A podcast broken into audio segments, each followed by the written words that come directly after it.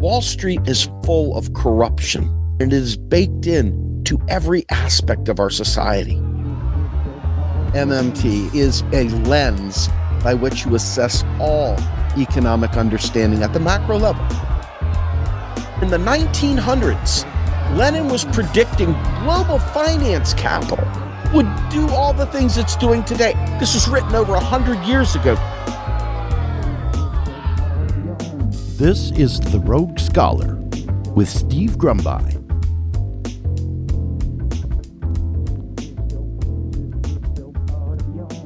Well, guys, this is Steve, the Rogue Scholar. And uh, I don't know if any of you all watched, but yesterday I, I was on a uh, libertarian platform uh, discussing modern monetary theory. At least that was what it was originally supposed to be about. But the debate, discussion, whatever you want to call it, it really wasn't much of a debate about MMT. They weren't um they weren't really discussing it uh like you know is this right? Is this right?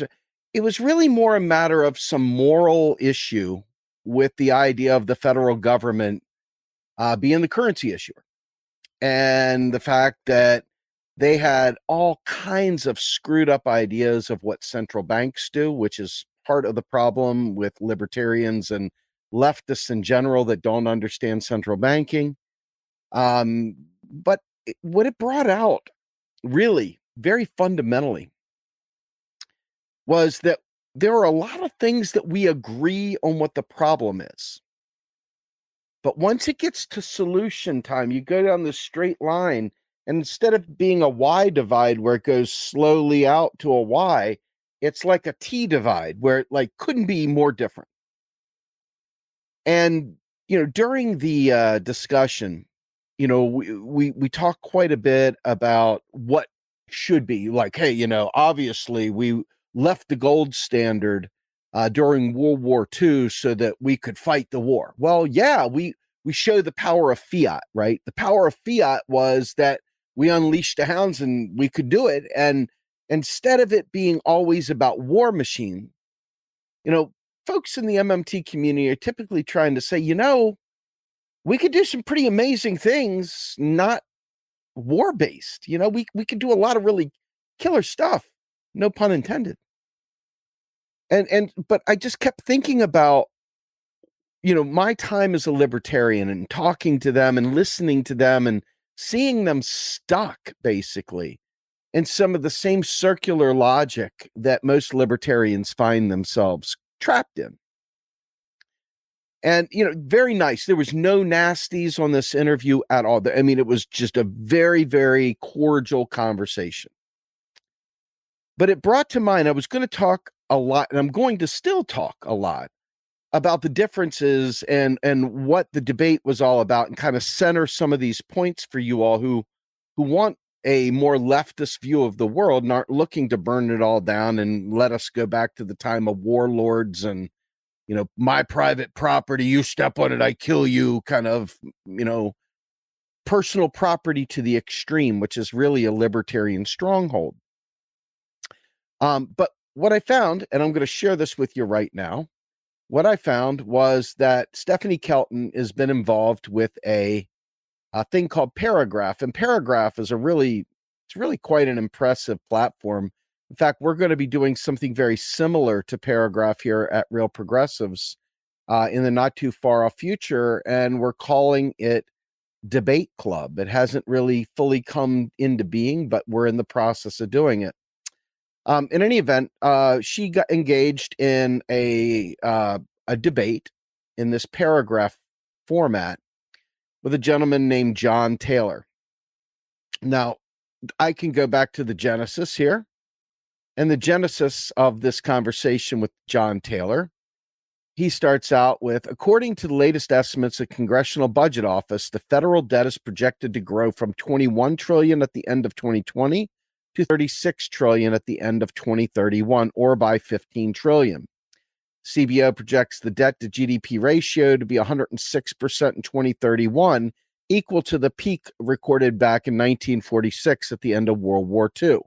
Now, for those of you who are not familiar, I'm not, this is not in this, but I want you to know that Japan was running a 300 to 1 debt to GDP ratio, 300%. Okay.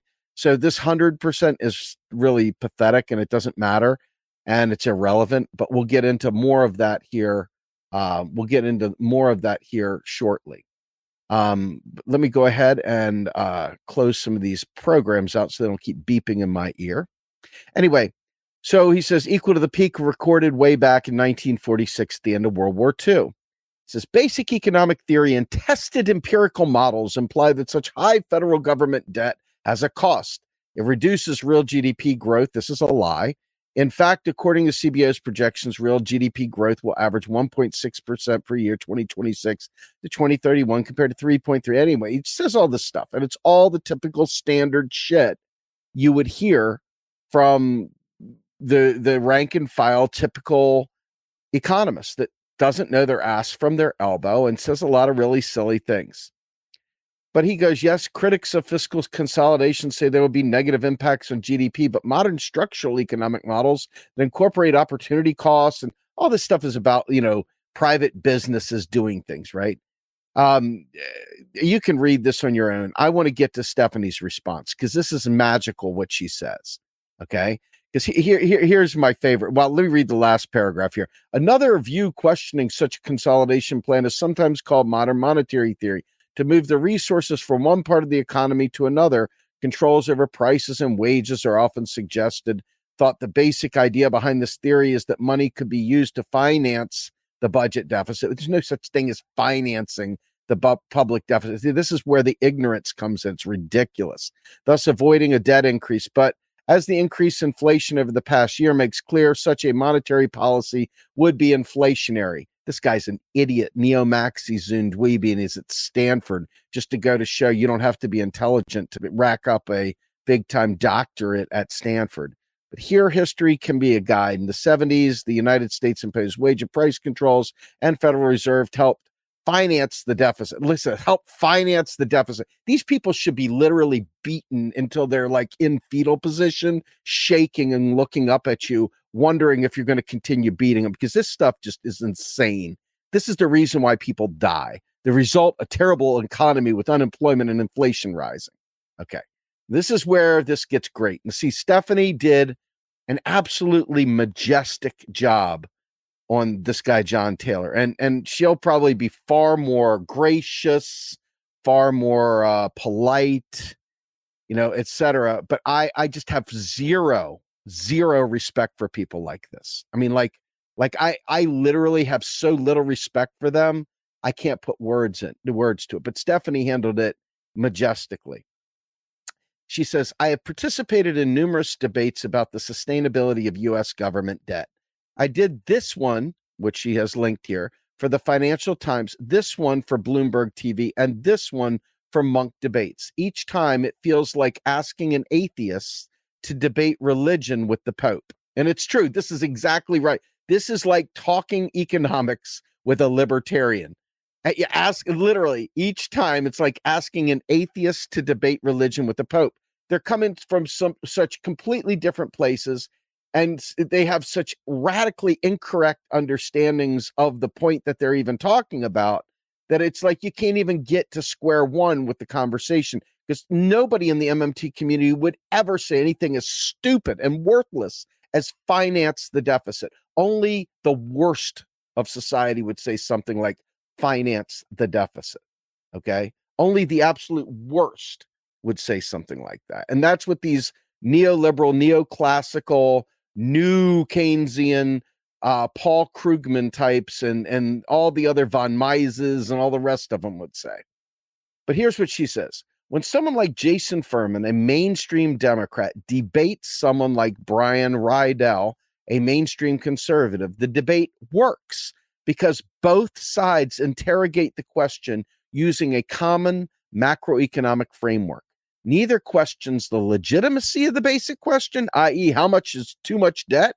Both think CBO's forecasts are meaningful. Both embrace the concept of government budget constraint both believe that deficits must be financed and that borrowing is the preferred method of financing a budget deficit. and both agree that something must be done to put the debt on a sustainable path. So the debate, such as it is, revolves around defending one's preferred method of stabilizing the debt ratio at some target level. It just all boils down to the slowly to slowly the growth of future spending versus accelerating the rate of future tax receipts. Now, folks, I'm, I'm going to come back here for just a second before I dive deeper into this momentarily. I want to just say for the record that when you say finance the deficit, that's saying that the government, and this is where the idiots from the AMI community, positive money community, all these, eh, the Ellen Brown community, all of them, the public banking community, they all fuck this up so badly that it's almost unlistenable, unwatchable. You can't even talk to them almost. It's so bad. They believe that the federal government finances its deficits. It's not that it's the currency issuer. The dummies believe that it finances its deficits. I want you to understand they think the government is, eh, is a slave to the banking system, that it owes interest, it has to find good interest rates to borrow from. This is what the the less informed, but super think they know informed, but terribly uninformed groups that I just laid out tend to say. You don't finance government deficits. That's the most ignorant thing a human being could say, just about. Seriously, there, there's very little that you could say that would be more economically illiterate than thinking the federal government finances its deficits. So let's go back to this momentarily. And she goes, The problem I always face in these debates is that I'm operating from a completely different macro framework. I don't find the CBO's debt projections useful as a point of reference for thinking about fiscal st- sustainability. Like other MMT scholars, and I'll add activists, I understand that GBC as an ex post accounting identity, not an ex ante budget constraint. Now, let me tell you what that says right there. Okay. What they're saying, what they're saying, what she's saying in particular, is that bonds and things like that are sold after the money is spent. We create the money out of thin air. They sell those bonds because it's legally mandated to sell bonds to offset spending. So they sell these bonds at some interest rate. And why do these big companies and big countries and stuff buy bonds? Well, because it's an absolutely 100% safe investment. It will never not deliver. It's not going to ride up and fall. And if they have a lot of money, just throw it over there and forget about it. One, two, three percent interest on huge amounts of money adds up really freaking quickly. Okay. But it's money that we pre fund, that we pre fund with keystrokes. Didn't come from your tax dollars. It didn't come from anywhere other than keystrokes. And they already knew it was there because they said, we're going to sell a treasury bond into the economy. We're going to sell these bonds. And they already have the interest budgeted because it's not a, a fluctuating interest. It's an interest that they can predetermine. They know how much it is at the end of the term. So it, it's not a big deal, but every loser under the sun tries to make it a big deal, but it is not a big deal. Back to the story. So she says, I see the purpose of bond sales as an ex post method of providing interest rate support, not an ex ante borrowing operation. And I reject the notion that the so called money financed deficits, see how the quotes are there, are more inflationary than so called bond finance deficits. Further, with the abandonment of the gold standard and the shift to paying interest on reserves, I see no compelling reason for continued matching of government deficits with new bond sales. Uh oh, bond vigilantes are going to get angry because they like their free money. These differences make engaging the question of how many more trillions can be added to the national debt before triggering a crisis a difficult one. In the instance, in this instance, the challenge is compounded by the fact that Professor Taylor concludes with his with an interpretation of MMT that she finds unrecognizable. Now, I want you to understand something. This is super important. When somebody, a bad actor, saunters in, typically a libertarian, got the saunter, They got the cadence. They got the cool guy. They even lean back in the chair to show like they're not bothered by anything because they got it going on because you're just talking econ. You know, they just.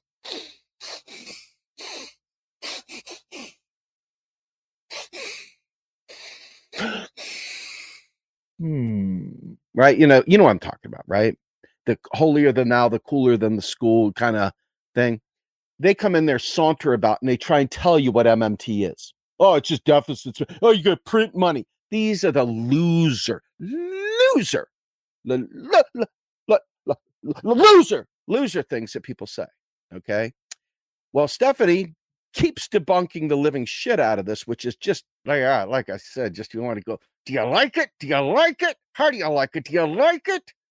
Because it just gets so tiresome hearing the false representations. And they say it with such swagger and confidence. Magical money tree. Oh, really? Oh, they're just going to print money. We're just going to print money. You know what I'm talking about? The loser class. These people are say the worst, most ridiculous, unforgivable thing. Why? Because if I don't know how to commit to, to do knee surgery, I'm not going to sit there and saunter about telling the the surgeon. Well, you know, actually, let me tell you about knee surgery. Mm-hmm. Um, yeah, Chauncey, yeah. Let me tell you about knee surgery. If you don't fucking know MMT, don't fucking act like you know MMT. Ha! Just say, I'm sorry, Stephanie. Can you please describe your theory? Because I don't understand it. ding, ding, ding. That's the moment where you've met someone worthful, right?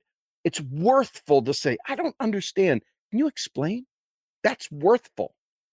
It's worth less. See, worth less when you act like you know and you say something completely ignorant, like you know, and you expect everybody to treat you with kid gloves after you've butchered it. That's the problem. Let's get back to the story. So she says these differences make engaging the questions of how many more trillions can be added to the national debt before triggering a crisis a difficult one. In this instance, the challenge is compounded by the fact that Professor Taylor concludes his post with an interpretation of MMT that I find unrecognizable. There's the politeness that we know and love. Not my style, not my style at all. For example, anyone with an even passing familiarity with MMT knows that taxes, not wage and price controls, are the means by which resources are moved from one part of the economy, private, to another, public in MMT. Further, the basic idea of MMT is not that money could be used to finance the budget deficit, but that there is no other way for the federal government to spend. All government spending is carried out by the crediting of bank accounts with newly created digital dollars. So MMT is not advocating printing money to pay for federal spending. Guys, folks, folks, folks, do you see this? This isn't Steve Grumbine saying it. This isn't Steve. Gr- look, look at this. I want you to read this. Let me. Let, we're going to say this twelve times together, slowly, some different speeds, maybe in higher voices. So MMT is not advocating printing money to pay for federal spending. It is describing the mechanics of government finance. There is only one way to pay the bills, and it always involves a central bank keystroking new money into existence. Let's read it again. So MMT is not advocating printing money. So MMT is not advocating printing money. So MMT is not advocating printing money. So MMT is not advocating printing money. So MMT is not fucking advocating printing of fucking money to pay for the federal spending. It is describing the mechanics of government finance. There is only one. There can be only one. There is only one way to pay the bills, and it always involves the central bank. Oh, yeah. Not sometimes, not always involves the central bank keystroking, keystroking, keystroking new money into existence, keystroking money into existence, keystroking money into existence, key fucking stroking money into existence. Okay. Professor Taylor closes this post by conflating the Federal Reserve's bond buying program, known as quantitative easing, with MMT. Oh my God, how many assholes do this? He thinks MMT is about using central banks to help finance the federal deficit by creating money via QE. How many losers say this shit? For real, folks. How many split fingered waste people, how many neo Marxist dweebies say that MMT is quantitative easing? How many of them do this stupid shit?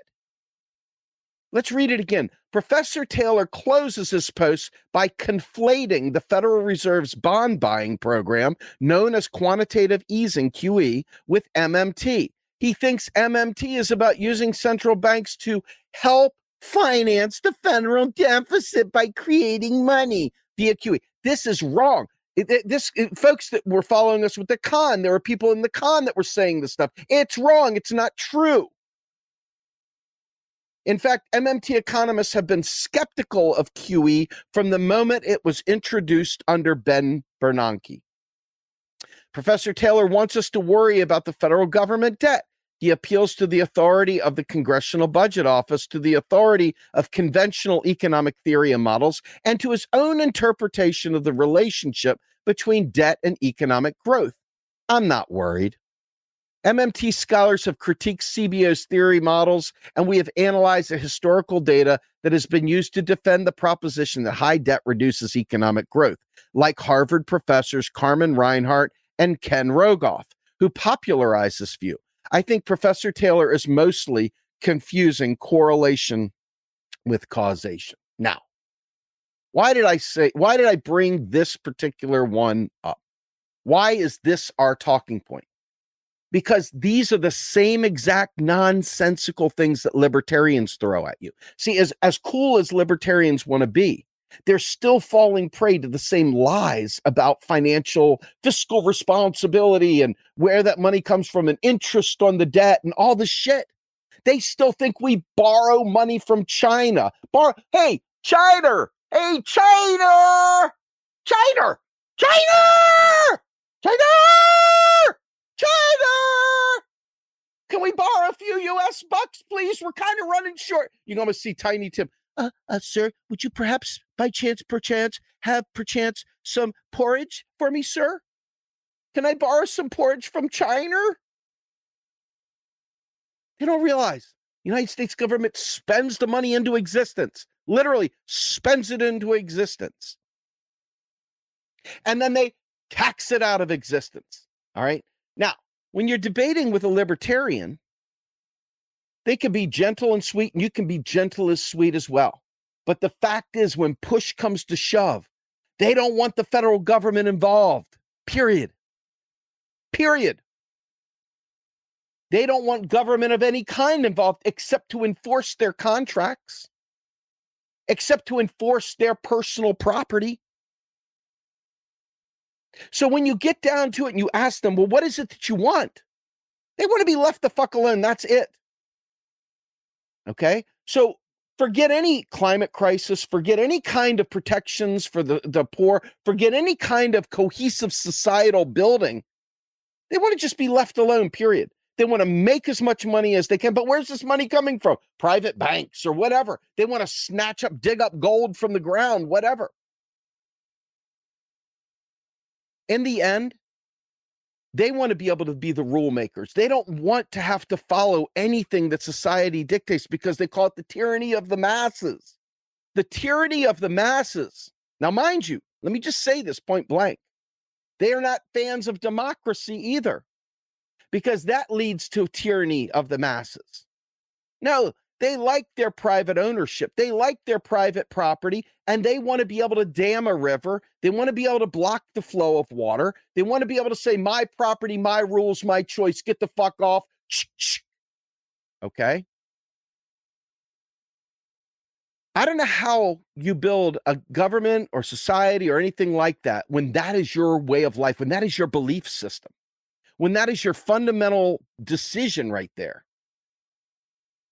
that you believe that the individual, no matter what, no matter who dies from it, whatever, your private property, you're just stay the fuck off my land. Get off my lawn, right? But again, this is very, very important to understand because you go back and, and we used the Clint Eastwood uh, thing for the uh, you know, for the promo picture because ultimately that's the that's kind of what they're hearkening for. They want a government so small and feckless that they can ride around with their gun on their hip without anybody saying shit to them. And if you violate their personal property, they want to be able to do whatever they have to do to protect their private property because protecting their private property is more important than anything else, bar none. They're the maker, you're the taker. And they would like to see that structure kept in place, period, at all costs. Now, I will tell you, we would walk through, we would go through these things step by step in these conversations. And it'd be like, hey, man, I'm against war. And I'm like, me too. They're like, hey, I'm against, you know, the government screwing up with drugs. Me too, man. Let's legalize. I'm with you. Yeah, all these things you start saying, yeah, yeah, yeah. And all of a sudden they say, so let's get rid of government and be done with it. And it's like, what? What? See, the problem is this, and this is where it gets tricky because a lot of the people on Team Steve are Democrats, unfortunately, or fortunately, whatever. They just happen to be Democrats. And so when you talk about how the Democratic Party feeds that mindset over there, when you talk about how they're means testing for student debt elimination, they're means testing for things, how they get into identity politics and all, it just fuels libertarians like it's going out of style, man. It's like, hey, we ain't got, we're, hey guys, we're missing our quota on libertarians. We need about 200 more. Can you make them? Sure. A Democrat's about to speak. No problem, Steve. We got it, buddy. We'll create you 200 more libertarians real quick. And then some neo maxis into AV will go, You're always shitting on the Democrats, Steve. I'm like, Well, nobody's pressured me to try and vote red no matter who. No loser has tried to push me to vote red no matter who. Hey, vote red no matter who. Nobody's ever done that to me. I've never had anyone say, You must vote Republican because I wouldn't vote Republican. I did. I tried it out. It was the Diet Coke of evil. Okay. It sucked. Get away from me. Right. But the Democrats are supposed to be the good guys, right? Isn't that what we've convinced ourselves? Isn't that what we tell everybody? The Democrats are the good guys. That we. Eh, so I look at this and I say, I, I, I'm not voting Republican. You ain't got to worry about that. I'm looking for a leftist party. And I, so you're telling me that my place, the only choice, there is no other choice. It's just the Democrats. That's what you're telling me. So I look at the Democrats and I see them out there championing deficit reduction, literally championing right wing economics. And you're telling me, but Steve, what do you want? A Republican? I just said, fuck no, I don't want a Republican. But paternalists, people that are protectors of the, the order, come at you and say, You're being divisive, talking badly about Democrats. You're being divisive. You're being divisive, Steve. And I'm not having it. I'm not having it, damn you. I'm not having it.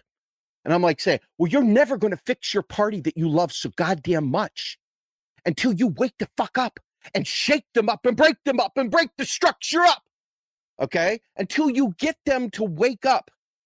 I'm not joking. There are t- countless Democrats celebrating Biden reducing the deficit $1.3 trillion, the largest number ever done.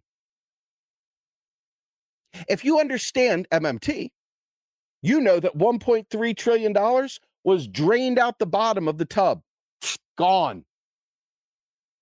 So the tub was up here and now it's way down here. And people are getting hired, but they're getting hired at shit jobs with shit wages. Okay. We're still in a gig economy. Nothing good is happening. This isn't me making it up. I'm looking at like if I didn't know it was a Democrat and I didn't know it was a Republican, and I was just looking at the economics. Nine times out of 10, I couldn't tell if it was a Republican or a Democrat that was driving the ship. I'm not joking. And for you untrained eyes out there to get all, excuse me, say something about Democrats, so divisive.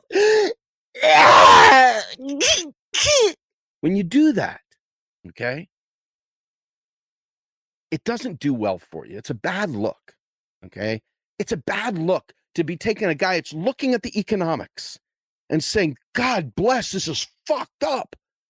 And then you come back, but what about Republicans? well, show me a third party and I'll vote for him. That's not the point. You know, when your child fucks up, when your child fucks up, I see bad parents, and yes, I'm going to use the word bad parents that sit there and go, Well, Johnny's a good boy. He's just misunderstood. Okay. Defend, defend, defend, defend, defend. Vote blue no matter who. Vote for Summer, vote for Pedro, you know, whatever, right? Oh, Johnny's a good boy. You just got it wrong. Okay.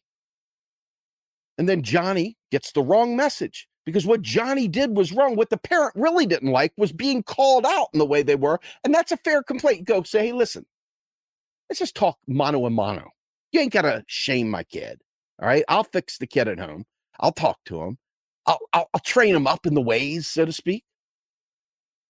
But you didn't you didn't like being called out in public. Okay, I get that. And that's a fair statement. There's a way to handle that stuff.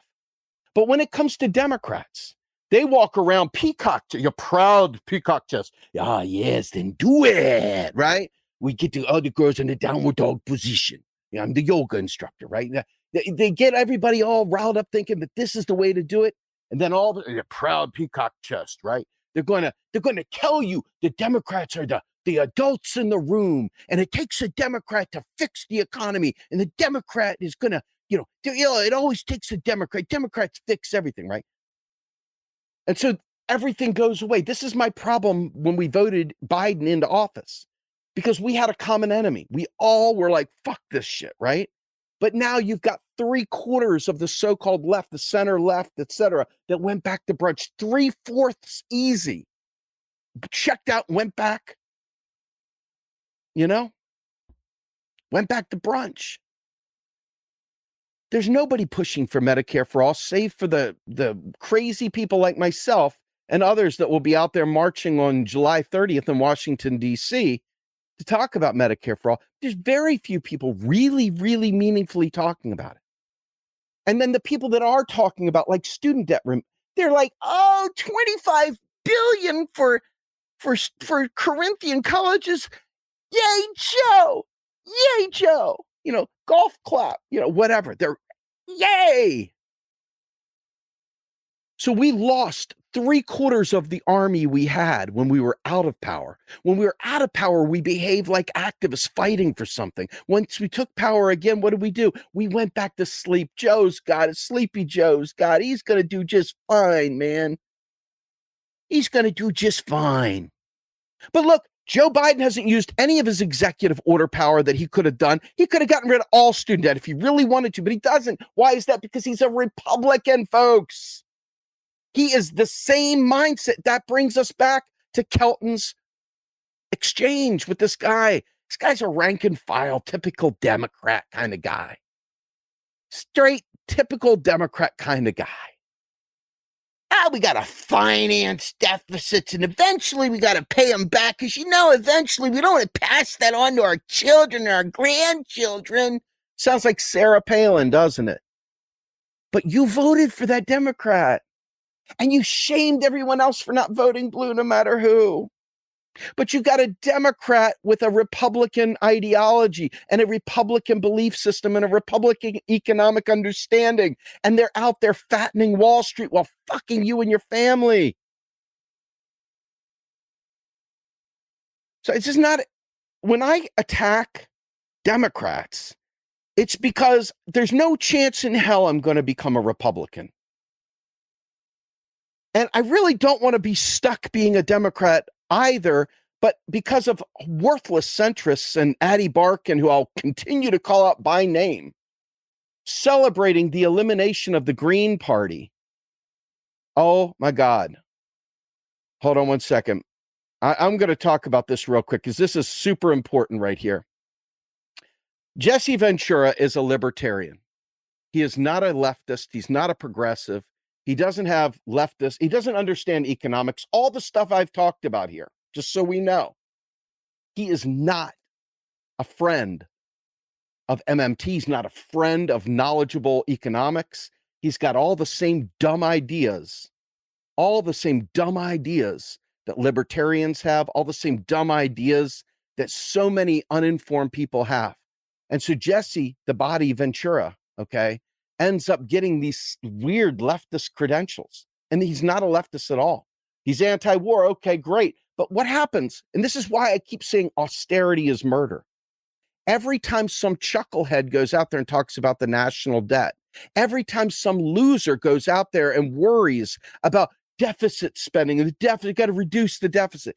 Every single time someone does that, Republican, Democrat, doesn't matter. Your favorite Green Party person that thinks that we're in debt to the Federal Reserve because they've been drinking that fucking conspiracy bullshit. Okay. Every time you suckle into that community and you allow that idiocy to gain life and get out of the darkness where it belongs, it belongs in the fucking shadows of just out of the way, man. These kind of moronic, ignorant economic takes have no basis, no purpose, no value to society. They are loser mindset and they kill us all. Okay. So my mom and dad, well, dad, I'm sorry. I, I, love you. I wish you'd come back, but you're not. I miss you big time, more than you'll ever know, Pop. Love you. Keep heaven ready for me. But I can't talk to my parents, can't talk to my brother about this stuff. I can't talk to pretty much anybody. You're stuck in a very, very small group of people because the average person is so sure they know what the hell they're talking about, but they don't know diddly dink. And, and, and, and you're stuck playing these games. And so, this is what I'm saying. When you're dealing with a libertarian, you are not able to have a straight mano a mano conversation. They don't agree on anything, they don't agree on reality. It's like I hold something up. This thing is black. No, Steve, actually, it's not. Actually, it's carbonite color. It's carbon black. It's it's not black, Steve. Steve, it's actually titanium, blah blah blah, or something else. It's it's like, what? The what? It's like, hey man, if I trim trim the bush, I gain an optical inch. Does that mean it's now big? And it's like, no, dude, sorry, it's still small. You just got rid of the hair hiding a little teeny bit away, right? Oh shit, damn. Genetics got me again, right? You can't have a straight conversation with people. You cannot have a straight conversation with people because they don't have a common base. And they're too proud, tired, bored, not very smart, whatever, to actually do the underlying research, the work that needs to be done to get smart. Okay. And so they just ignore what you have to say and they keep parroting the same. Well, they're just saying they're printing money, dude. Oh, what are you going to do? Quantitative ease us all the, the all the central banks are funding these wars. What are you talking about? The central bank creates money when Congress authorizes it to, and not a nickel more. The central bank, if you're asking the central bank to control the economy, let me show you what the central bank can do, just like Kelton said in her write up. They can control interest rates. That's where the bond stuff comes in. So they set the interest rate to 5%, whatever. Telling them that they're controlling the economy is like giving them a child's steering wheel in the back seat of a car and say, Get us to Ocean City, baby. Let's do it.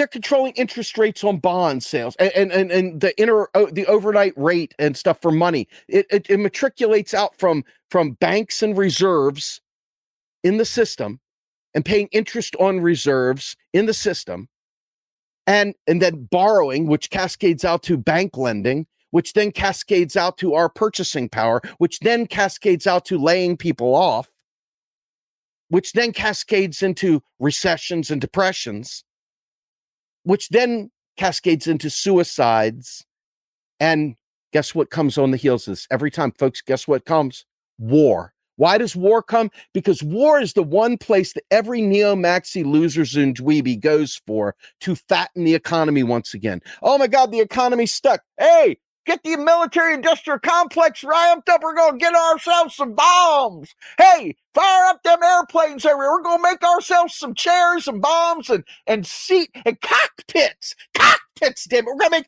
cockpits. Okay. So ultimately, This is the stuff, the insanity.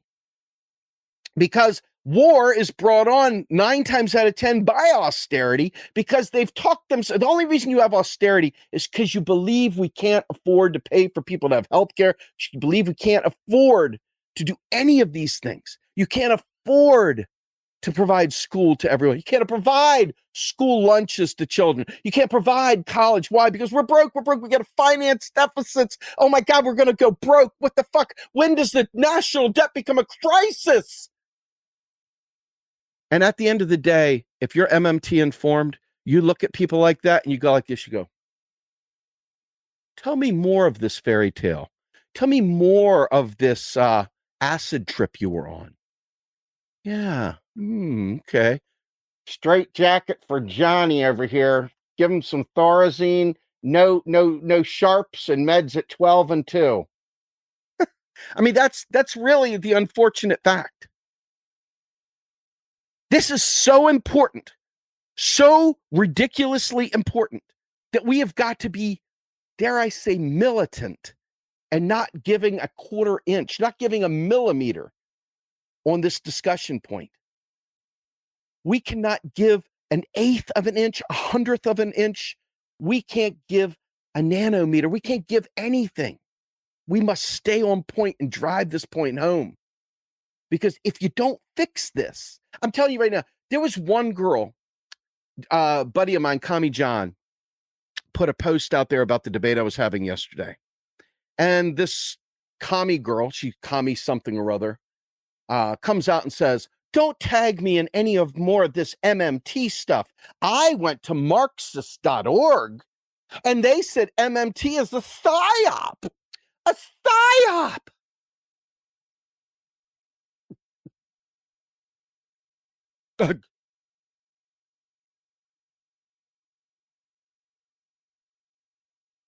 Idiots to the left of me and idiots to the right.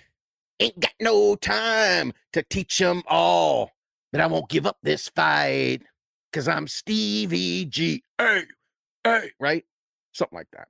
Nah, whatever. I'm free forming there, guy.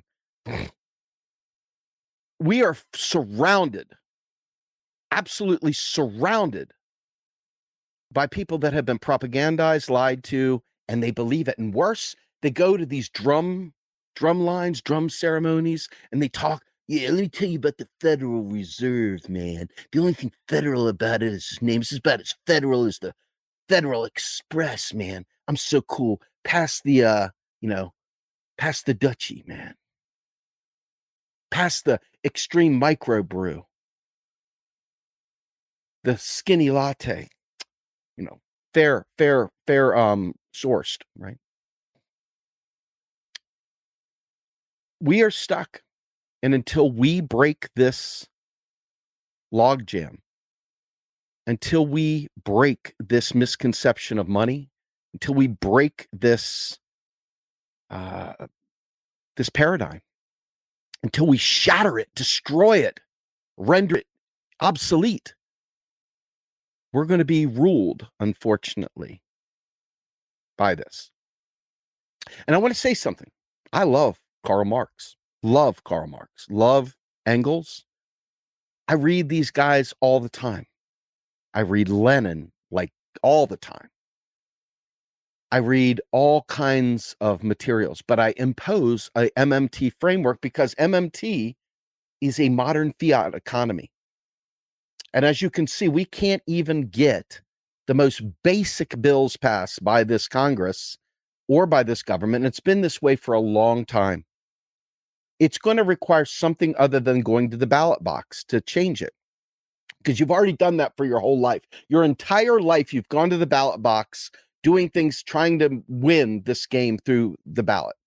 Democratic Party won a court battle in Florida back during the 2016 election where they don't have to run a free and fair primary. They don't have to select a winner based on your vote. They don't have to even choose, they don't even have to conduct a primary if they don't want to. They can select whoever they want to be their candidate, period. You know what I'm saying?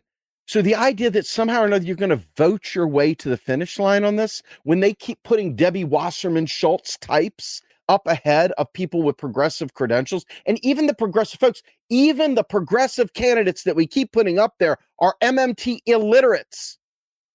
There's some out there that think we're going to finance. They think we're going to finance a Green New Deal with a network of public banks. I swear to God, you can't make it up. You cannot make it up. They have so little understanding of the way the monetary system works. This is what they've been reduced to, coming up with this kind of crankery. So remember, I'm going to bring it back up one more time so you can see this because this right here is the the the kill shot, the winning shot right here. She's like, here it is. Where is it at? I'm sorry, I'm, I'm screwing this up here. Okay, these differences make engaging the question of how many trillions can be added to the national debt before triggering a crisis a difficult one. In other words, what she's saying, and she said it so much more eloquently up here, but it's like the debate, their debate, the, the classical people debates work because neither side get it. They don't get it. So they all operate from a from a fairy tale logic. So ultimately, it, it, revolves around defending one's preferred method as opposed to understanding how the system actually works. So I'm telling you, I'm here to tell you. Okay, I don't know what this cod piece is, but you guys, here's the link to this. You guys can find the cod piece that Jonathan's throwing at you. I haven't got a clue, but I'll put it into the chat here ultimately, it's really important to understand that unless we get serious, we organize, we do direct action, we talk to one another, we teach one another, we build chapters, we teach each other in our local chapters, we do local uh, work. We're never going to get past this.